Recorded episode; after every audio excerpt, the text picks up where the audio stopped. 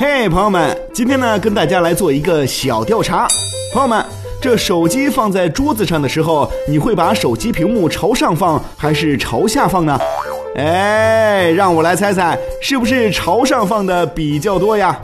今天啊，小白要告诉大家，其实手机放桌子上时，正确的方法是把屏幕朝下。有朋友想了，是不是你的手机有很多的秘密，你不想让别人看到你的屏幕呀？哎，这可真的不仅仅是隐私的问题。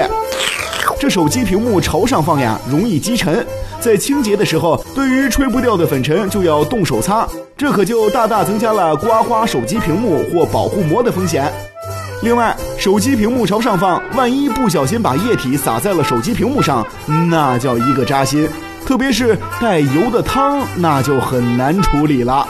所以啊，手机不用的时候，屏幕朝下放，可以一定程度上避免一些环境人为的损坏。下面我说的这个肯定是很多摄影爱好者关心的话题，因为手机屏幕朝下放能很好的保护手机摄像头不直接接触桌面。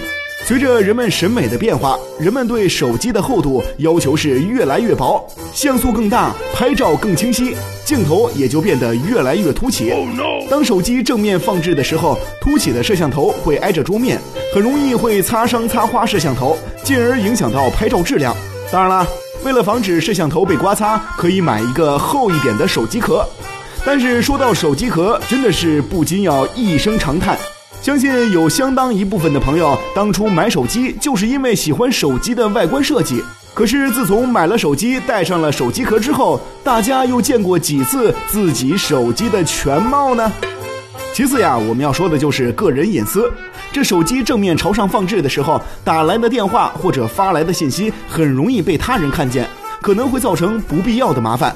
当然了，除了消息，如果支付宝银行 APP 没有关闭。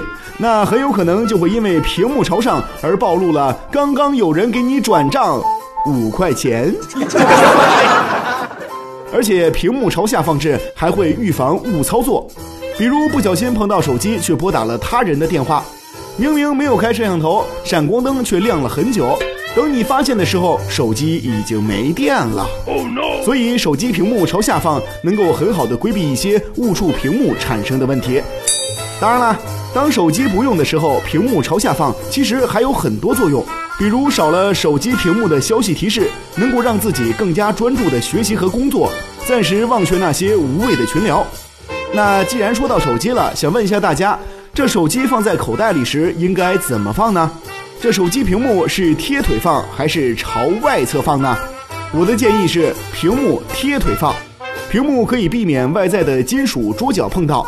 另外，手机屏幕贴腿放还能有效的避免电池发烫而产生的腿部烫伤的隐患。嘿，说到这烫伤，有的朋友可能还真不信。那我来提示提示你们，你们还记不记得某星 Note 七呀？哦。